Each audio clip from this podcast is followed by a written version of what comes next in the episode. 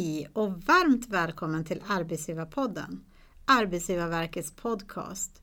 Vi vill inspirera och sprida kunskap om arbetsgivarfrågor. Arbetsgivarverket är arbetsgivarorganisationen för de statliga arbetsgivarna. Mitt namn är Charlotte Jonsson. Med mig idag har jag två gäster. Kristin Linus, HR-chef på byggföretaget Veidekke med ansvar för hållbarhet, hälsa, arbetsmiljö och säkerhet. Hej Kristin! Hej! Jag har också med mig Stina Nyström, ställföreträdande personaldirektör på Försvarsmakten. Hej Stina! Hej! Vad kul att ha er här och varmt välkomna till podden båda två. Tack!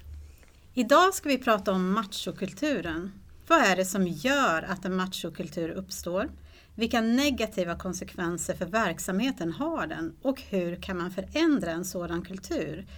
Hur kan man arbeta förebyggande och med att följa upp? Och slutligen, hur en verksamhet kan använda sin värdegrund i detta arbete. Om detta handlar dagens avsnitt. När jag säger machokultur, vad tänker ni på då? Jag tänker på normer. Normer som genererar attityder och eh, utifrån det då så kan det bli normer som spökar till eh, beteenden eh, och attityder som, ja, där man förväntas vara på ett visst sätt. Och jag tänker också på kanske ett manligt beteende för manlighetens skull.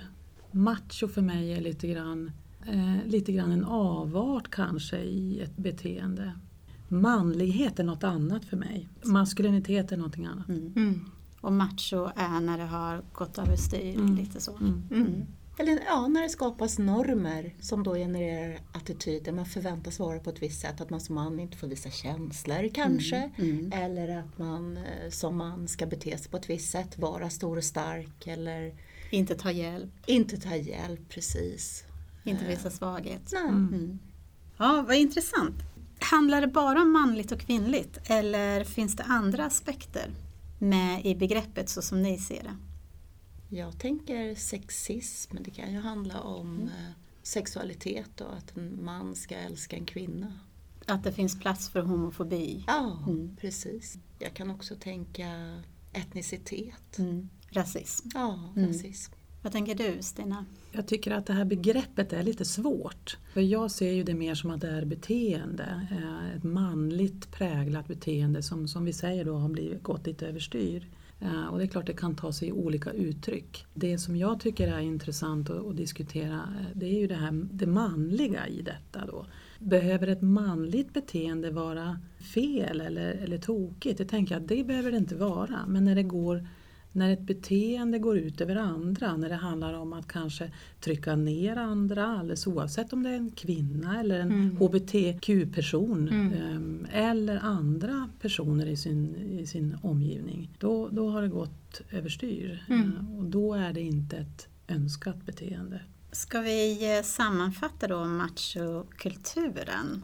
Det är ett beteende som, är, som handlar om destruktiva, negativa maskulinitetsnormer men inte maskulinitet i sig utan när det går överstyr och blir negativt. Mm. tycker jag låter bra. Ja, Mm. det var bra. För machokulturens försvarare så eh, hör man ju ofta så här, men vi har rå men hjärtlig stämning, vad är det för fel med det? Och vad säger ni då? Så rå med hjärtlig stämning för mig, det är rödflagg direkt. Och varför tänker jag så då? Därför att då finns det en risk för att eh, relationsdjupet inte är som det ska. Att vi har människor som känner sig exkluderade från den typen av råa men hjärtliga atmosfär eller kultur eller vad vi nu väljer. Så det är rödflagg. Mm. Rå men hjärtlig för vem, tänker jag också. Precis. Eh, Vem är det som definierar det råa och hjärtliga? Eh, Och det viktiga är ju att vi, tycker jag, har, en, har respekt för varandra på arbetet. Alla behöver kunna känna sig inkluderade. Där finns det ju, kan det finnas en risk att då, eh, att det är någon som inte känner sig inkluderad i en Mm. rå men hjärtlig stämning. Att det hjärtliga blir Det- exkluderande. Det blir, kan bli Mm. exkluderande. Precis som du sa så vill vi ju ha arbetsplatser där alla behandlas med respekt. Ett arbetsliv fritt från negativa maskulinitetsnormer, trakasserier och fördomar. Eh, mycket har gjorts i det här arbetet och mycket görs idag. Men trots det så kan vi konstatera att problemen ändå finns på arbetsplatser i Sverige idag 2018. Och det verkar som att det är lättare att säga än att göra. Vad kan machokulturen innebära för arbetsmiljön på en arbetsplats? Eller på era arbetsplatser kanske vi ska ta. Ja, jag är tillbaka på det här med normer och att normer, förväntade beteenden skapar attityder. Och det kan vara allt från att jag har medarbetare då det är inte manligt eller eh, eh, utifrån attityden nej, men jag ska vara stor och stark. Och så säger man inte ifrån när man mår dåligt. Man tar inte hjälp när man mår dåligt. Men det handlar också om att man bete, beter sig på ett sätt som gör att andra människor känner sig exkluderade. Och det kan handla om kvinnor i förhållande till kvinnor eller i mm. förhållande med människor med annan etnicitet eller med mm. annan sexuell läggning. Inom din bransch och faktiskt inom era båda branscher att eh, när du säger att inte ta hjälp, att det faktiskt kan bli en fråga om liv och död. Så är det verkligen. Mm. Det är i allra högsta grad en arbetsmiljöfråga. Ett kulturellt inslag, eller man kan säga en del av Försvarsmaktens särart, det är ju att det är en, väldigt, en ganska fysisk verksamhet fortfarande idag. Och det ställs ju krav på fysisk förmåga. Det är också så att fysisk förmåga är någonting som värderas fortfarande idag som någonting viktigt och det, det tycker jag är, det är ju ganska självklart eftersom många delar i vår verksamhet är fysisk. Men det gör ju också att den här, det kan ju i ett machobeteende, det är klart att det kan gå lite överstyr då om vi eh, i onödan överdriver det fysiska inslaget till exempel då i, i verksamheten. Mm. Att vi har tävlingar om så att säga, fysisk förmåga. Det är ett självklart inslag men det kan också gå överstyr. Att det kan bli exkluderande? Det kan bli exkluderande för kvinnor eh, till exempel. Mm. Tänker jag. Och att det kanske inte behövs i den utsträckning som man målar upp. Mm. Så kan det också vara. Ja, och jag tänker också att eh, inom, inom vår bransch, då, byggbranschen, så är det ju förenat med risker mm. att mm. bygga hus, mm. broar, tunnlar, vägar. Mm.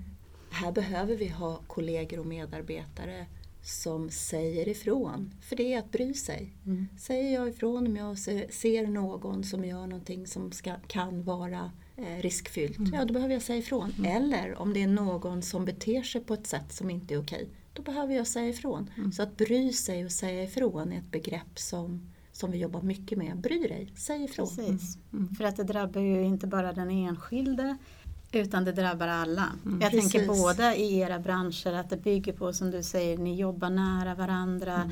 ni är beroende av varandra i arbetet. Mm, mm. Så den enas beteende drabbar på liv och död mm. de andras säkerhet. Jag tänker på Försvarsmakten så är ju en av styrkorna i vår kultur det är ju en stark gemenskap. Och det är ju också så att alla yrkesofficerare eh, på något sätt, vi, vi fostras och socialiseras in i en stark kultur som har att göra med den väpnade striden.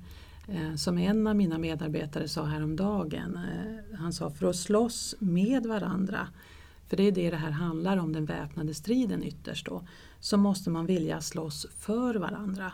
Och då handlar det om att vi måste bygga en stark gemenskap. Här måste vi också kunna tillåta att vi är olika för att vi ska kunna ta ansvar fullt ut för varandra i strid men vi måste både vara lika, så att säga att vi, vi har samma grund att stå på men vi måste också tillåta att vi är olika. Mm. Och då kan machokulturen så som vi pratar om den nu, som du sa Kristin med eh, normerna som skapar beteenden, det kan mm slås, vad säger man, split? Mm. Ja. Det kan Sätta in kilar i ja. gemenskapen. Ja, mm. om det, om absolut. Det, så de här beteendena kan också bli, gå åt fel håll i den här macho, mm. om, om vi tar den, den dimensionen. Då. Mm. mm. Och ytterst så innebär det då att man inte har lust att dö för varandra helt enkelt. Så. Jag tycker det är så fint att mm. du säger det Stina, det här med med att vi måste hjälpas åt och att mm. olika är, det är en styrka att vara olika. Ja. Mm. Genom vår kollektiva intelligens så skapar vi kraft. Mm. Om vi dessutom jobbar involverande, mm. inkluderande så genererar det framgång. Försvarsmakten är, vi, vi har ju också om man tittar på vårt grunduppdrag så handlar ju det om att vi ska försvara de demokratiska värdena.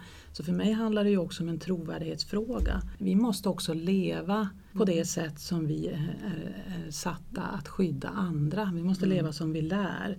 Vi blir inte en trovärdig arbetsgivare eller en trovärdig försvarsmakt om vi inte försvarar de värden som vi själva står för. Vi måste leva som vi lär. Ehm, det tror jag är oerhört viktigt. Och olikhet gör ju också att vi kan utföra våra uppdrag med framgång på ett annat sätt än om vi inte tolererar olikheter. Mm.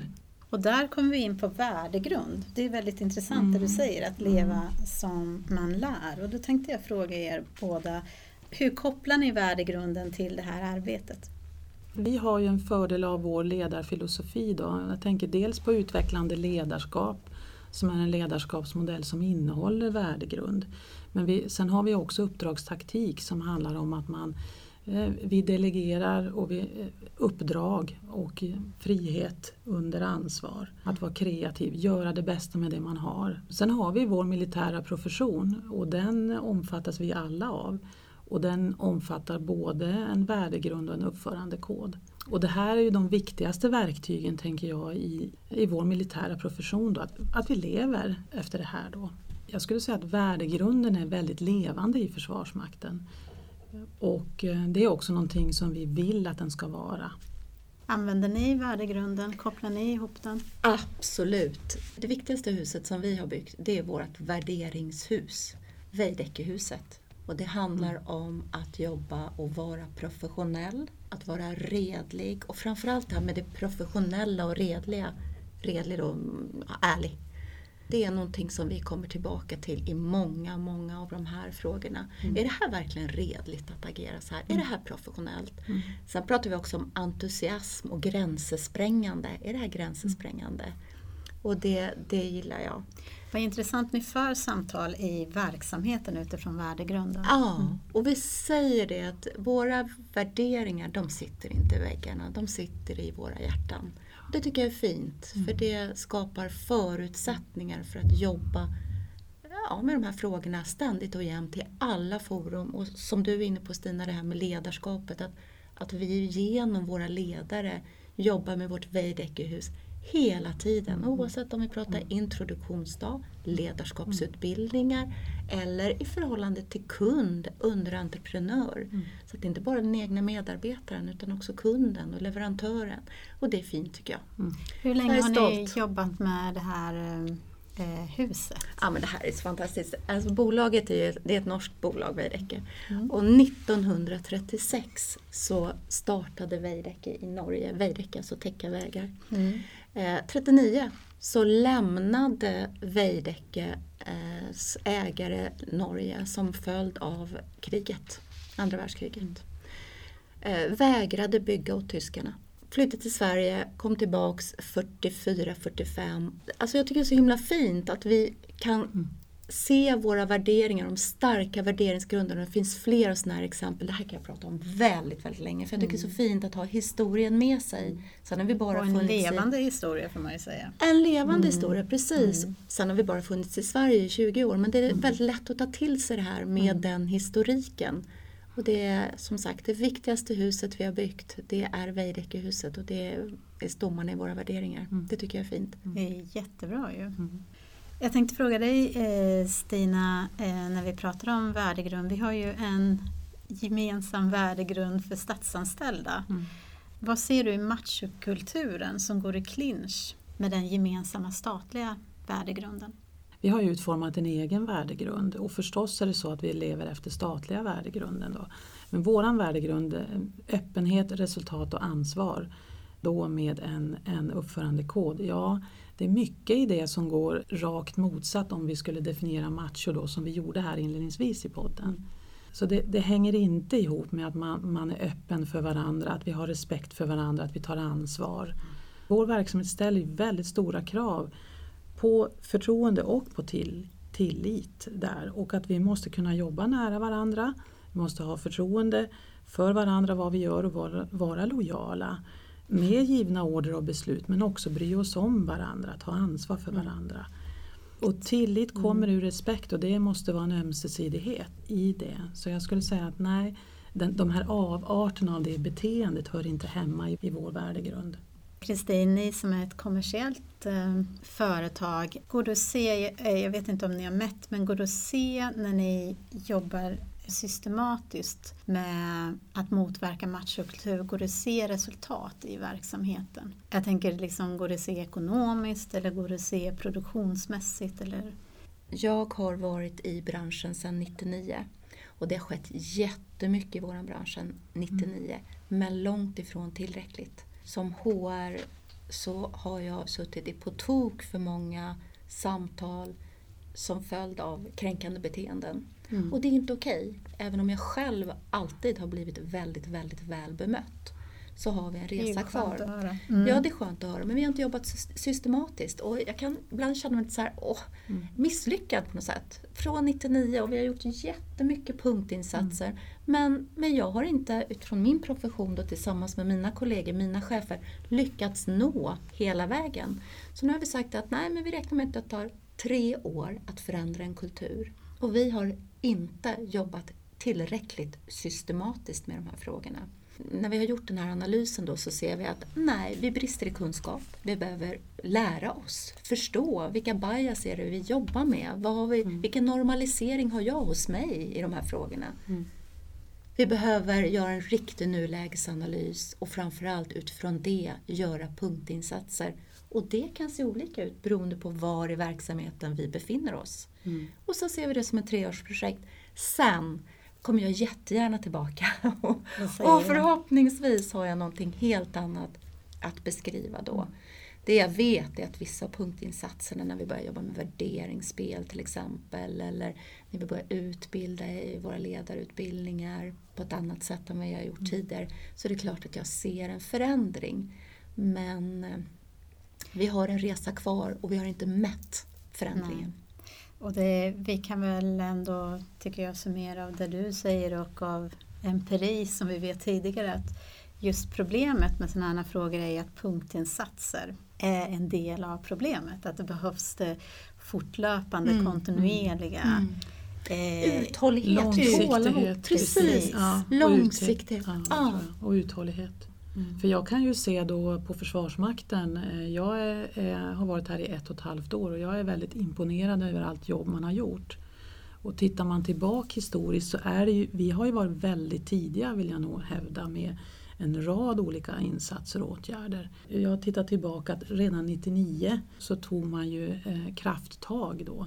Det handlade bland annat om jämställdhetsområdet och så. Eh. Det saknas inte initiativ och åtgärder genom åren. Det finns väldigt mycket vi kan vara stolta över. Och samtidigt var metoo i höstas också en väckarklocka för oss. Och det är inte bara det, men, eller väckarklocka så ska jag inte säga för vi visste att vi hade utmaningar. Mm. Men vi trodde nog att vi hade kommit längre. Eh, för det blev ju alldeles uppenbart att nej, eh, vi har kvar att göra. Mm. Um, sen gör vi ju mätningar. Vi har en eh, årlig undersökning, FM Vind kallar vi den för och det är en form av arbetsmiljöindikator där vi också har gått ner och brutit ner ordentligt. Vi vet relativt mycket om att var vi har problem och vilka problem vi har. Och, och eh, hur, jobbar, hur följer ni upp de här mätningarna då? Om ni... Vi bryter ner och vi tittar och sen är det ju då i enlighet med uppdragstaktiken så är det ju varje chef, varje förbandschef har ett ansvar att titta på sina resultat och jobba aktivt, vilket man gör då ute på förbanden bland annat då med, med, med aktiva åtgärder. Följer man upp det här? På vilket sätt samordnas det? Att varje mm. chef har ett ansvar, det ser likadant ut, ut mm. hos mig. Mm. Och jag önskar jag kunde säga och det är de jättebra mm. på. Mm. Men tyvärr så har jag jättebra chefer men jag har också chefer som inte riktigt jobbar med de här frågorna. Mm. Och då tänker jag, hur följer man upp så, att, det liksom, så att man korrigerar där ansvaret inte tas på det sätt som är önskat? Och det sker strukturerat skulle ja. jag nog hävda idag. Ja. Att vi har en tydlighet i vår hierarkiska struktur. Då så har vi olika chefsnivåer och där har våra, ska säga, våran överbefälhavare med försvarsmaktsledningen och hela vägen ner så tycker jag att det är ju en av styrkorna. Att vi, vi är, eh, man är väldigt tydlig med att det är nolltolerans. Mm. Och att man också lägger ut uppdrag och krav på återrapportering. Så att det känner jag mig rätt trygg med, att man har ett stöd från ledningshåll. För att göra den här förflyttningen så krävs det, precis som du var inne på Kristin förut, tycker jag, långsiktighet och uthållighet. För jag tycker att på Försvarsmakten så saknas det inte medvetenhet, det saknas inte heller initiativ. Och vi har många bra verktyg men vi måste, vi måste dels komma ut i, i kapillärerna i vår organisation. Vi är en stor organisation mm. och vi har hela tiden ett inflöde av nya gruppbefäl, soldater och sjömän och värnpliktiga och, och de måste också nås av ett bra ledarskap. För hos oss är det ju viktigt, våra ledare är viktiga eh, eftersom vi har den struktur vi har, en, en hierarkisk organisation. Mm. Och vi har den här socialiseringsdelen i vår militära profession. Vilket man kan reflektera lite grann Vad över. innebär den? Vi ska ta ansvar för laget, det är vi tillsammans. En annan del i det är att man fostras ju till att inte ifrågasätta en order. Det, det blir ett ännu större ansvar, tycker jag, då på våra ledare, våra chefer, att inte tolerera och acceptera ett felaktigt beteende som inte ligger i linje med vår uppförandekod och vår värdegrund. Verkligen intressant mm, då, blir det, då blir det ännu viktigare att ute på, på befälsnivå, längst ute i vår organisation, jobba med de här frågorna aktivt. Jag tänker nu när vi ändå är inne på de här frågorna så att ledarskapet är självklart jätteviktigt för att motverka machokultur. Eh, det har ni ju båda varit inne på. Men vad har ni för stöd i era organisationer för ledarskapet? Du pratar om att ända ut i kapillärerna. Finns det utbildningar? Ja. Eh, vilka verktyg finns det? Jag tycker att det viktigaste verktyg det är vår militära profession som finns sammanfattad. Där, har du, där finns det en tydlig värdegrund, en uppförandekod. Så det är ju liksom stommen. Sen har vi vår ledarskapsfilosofi. Vi har mängder med utbildningar och utbildningsinsatser i hela vårt system där vi arbetar med det här. Då. Mm. Men det finns också stöd, vi har en struktur så att man också vi har HR-funktioner på förbanden. Eh, vi har också där speciellt utsedda lika behandlings alltså personer med fokusering på de här frågorna som kan mm. stödja förbandet. Då, då. Och så finns det... För varje det, förband? Så, det, ja, så att det mm. finns en, en väldigt bra struktur tycker jag och olika typer av utbildningar, värdegrundsspel. Vad säger du Kristin? Nej, men jag håller med. Vi har också utbildningsinsatser och HR-funktioner i, mm. ute i regionerna som jobbar nära medarbetare, nära våra chefer. Men jag tänker att alla dessa år som jag då har jobbat, så tänker jag varför har vi då inte kommit längre? Gör vi det för svårt för oss? Någonstans så behöver vi tänka var och en av oss, oavsett om jag är chef eller om jag är medarbetare. Vad är mitt ansvar? Mm. Och på vilket sätt kan jag bry mig och säga ifrån? Hur kan jag skapa förutsättningar i min närmsta närhet till att varje enskild medarbetare, 2173 har jag hos mig, att varje enskild medarbetare känner sig behövd, mm. omtyckt och kompetent. För har jag medarbetare som både ger och får, då är sannolikheten så mycket större att vi får ett arbetsklimat där vi alla mår bra och då behöver vi inte fundera över varken kränkande behandling, mm. diskriminering eller att machokulturen med dess normer och attityder besvärar oss. Mm. Så jag tänker ibland så tänker jag, men gör det enkelt. Försvarsmakten arbetar ju också nu med en kulturell förflyttning så att vi har ju en målbild för hur vi vill vara och var vi vill vara 2025. Så att vad vi gör nu det är att vi vill att det här arbetet ska ingå i det. För det handlar ju om ytterst att vi ska klara av att utföra vårt uppdrag så bra som möjligt, alltså öka den operativa effekten. Så det, vi kopplar ihop det här arbetet med det huvudsakliga uppdraget som vi har. Uh, och, och, det tror jag är en av nycklarna. En annan, det låter ju lysande. Ja, och en annan nyckel tycker jag är också att vi måste göra det här i samverkan. Så vi har också uh, ett jobb att göra tillsammans med våra arbetstagarorganisationer, vår skyddsorganisation. Och det allra viktigaste tycker jag det är att ute i våra verksamheter, det är där den stora förändringen behöver ske. Det finns en infrastruktur, det finns stöd att få. Men, och, och det ska vi förstås fortsätta att förbättra och vi gör successiva förbättringar. Men det absolut viktigaste det är att det sker ute i våra verksamheter. Eh, på varje förband. Att man arbetar med det här integrerat mm. i sin vardag. Precis, vad du säger handlar ju om att inte göra det här till något sidoprojekt. Nej, inget utan sidoprojekt. lägga in det rakt in Ja. i verksamheten. För det är det det ytterst handlar om. eh, Att vi ska vara en trovärdig och attraktiv Mm. arbetsgivare. Ja, och då måste vi ju också vara trovärdiga i hur vi hanterar varandra i verksamheten. Ja. Vad säger du Kristin? Ja, men jag delar din uppfattning, absolut. Långsiktighet, att Mm. få till den här kultur, förä- kulturella förändringen. Eh, det, det Absolut. Men jag tänker också det här att, att skapa den här enkelheten. Att vi bryr oss om varandra och, och kommer tillbaka till hjärtat. Sen behöver vi också jobba, åtminstone hos oss eh, i våran bransch, med ledarskapet och ha en tydlighet i ledarskapet. Även om vi har i alla våra ledarutbildningar och introduktionsutbildningar och så vidare som jag sa tidigare så har vi fortfarande en resa kvar. Vad menar du med en tydlighet? Vad är det ni behöver kommunicera tydligare? Ja, vi är ju väldigt tydliga med vår nolltolerans men det förekommer fortfarande och jag tänker konsekvenser också. Jag tänker att vi behöver bli än tydligare med vad det är för konsekvenser vi ska ta till Mm. i de här sammanhangen. Nolltolerans, ja, Mm. men vad är konsekvenserna då? Att våga.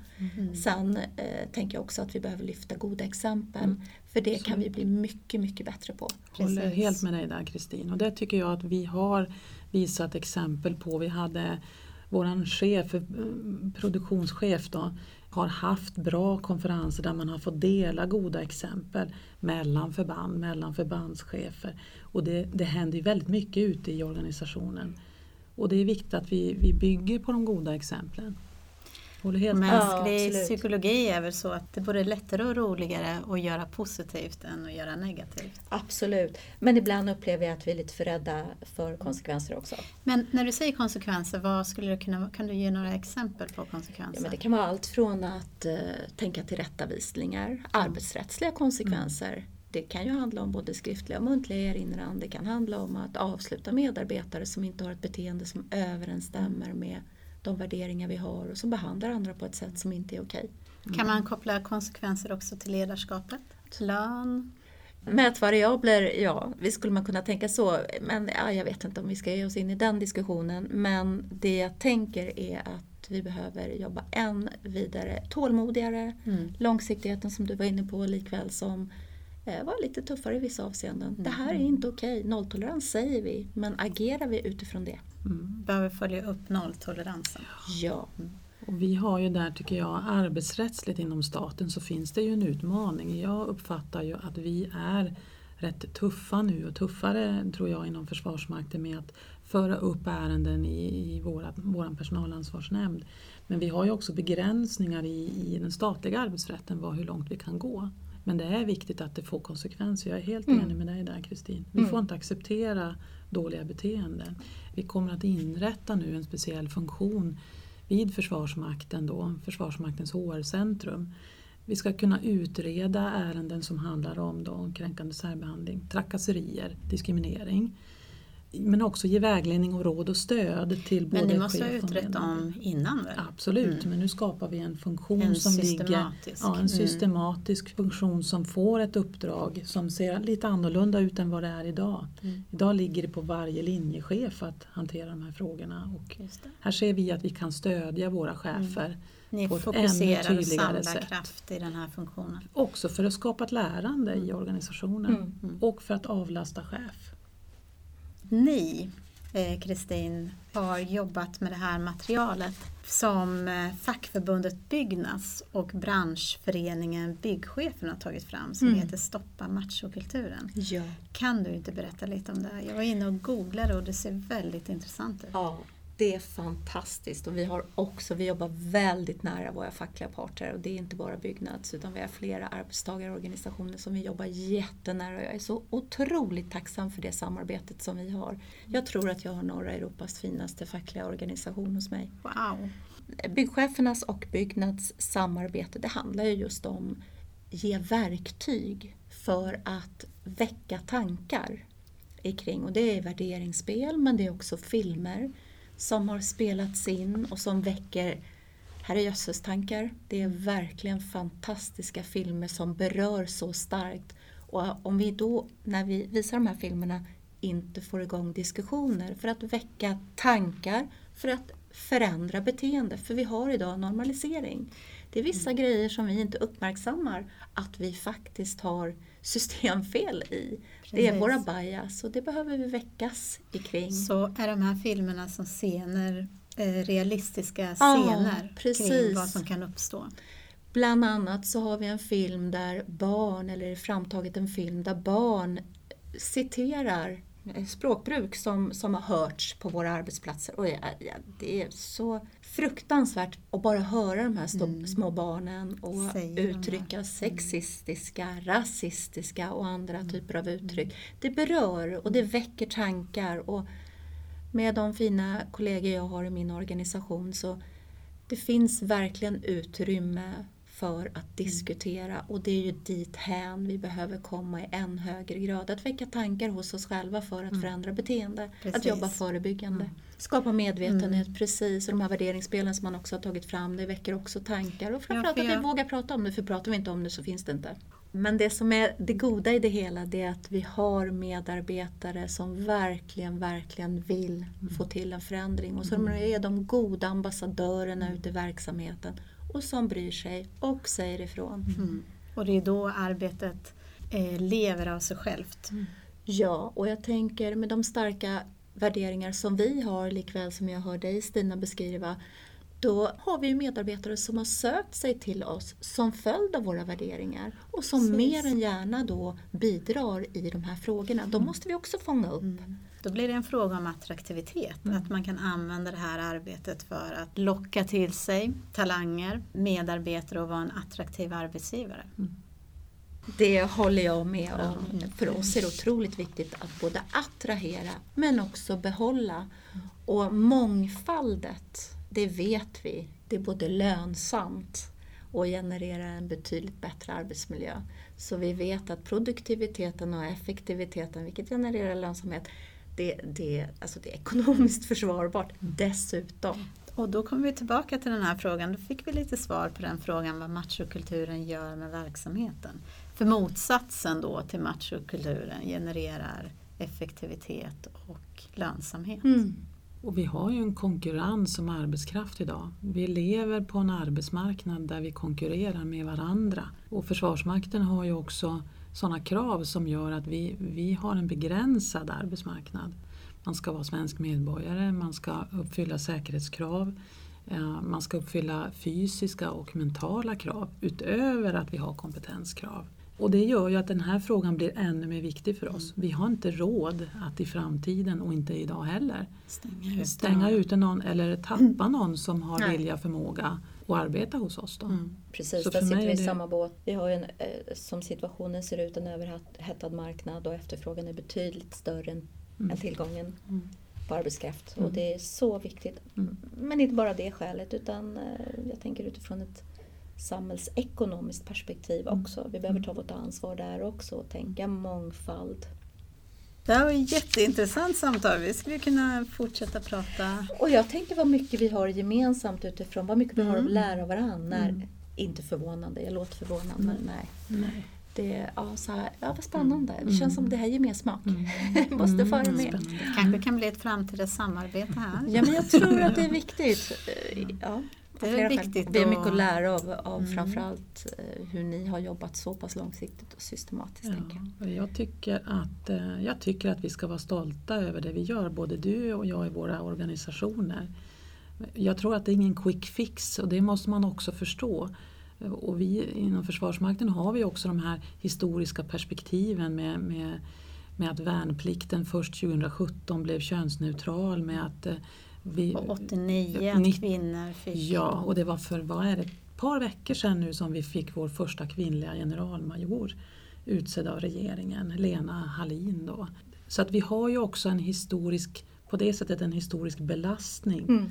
som gör att vi, vi ser ut på ett visst sätt och är en väldigt homogen även idag då en väldigt homogen kultur. Mm. Och det tar tid att förändra det Mm. och det tror jag att vi ska ha respekt för. Mm. Så långsiktighet, uthållighet men jag tycker också stolthet. Mm. Samtidigt som vi måste också våga se de problem och utmaningar vi har. För Men även här tänker så. jag att ni har gemensamt, det är väl inte så lätt och kvinnor är väl underrepresenterade om man ser utbildningsmässigt i er bransch. Det beror på hur vi ser det då. Till del ja, på yrkesarbetarsidan. På tjänstemannasidan hos våra ingenjörer så har vi idag i princip 40-60 eller till och med 50-50 på vissa utbildningar.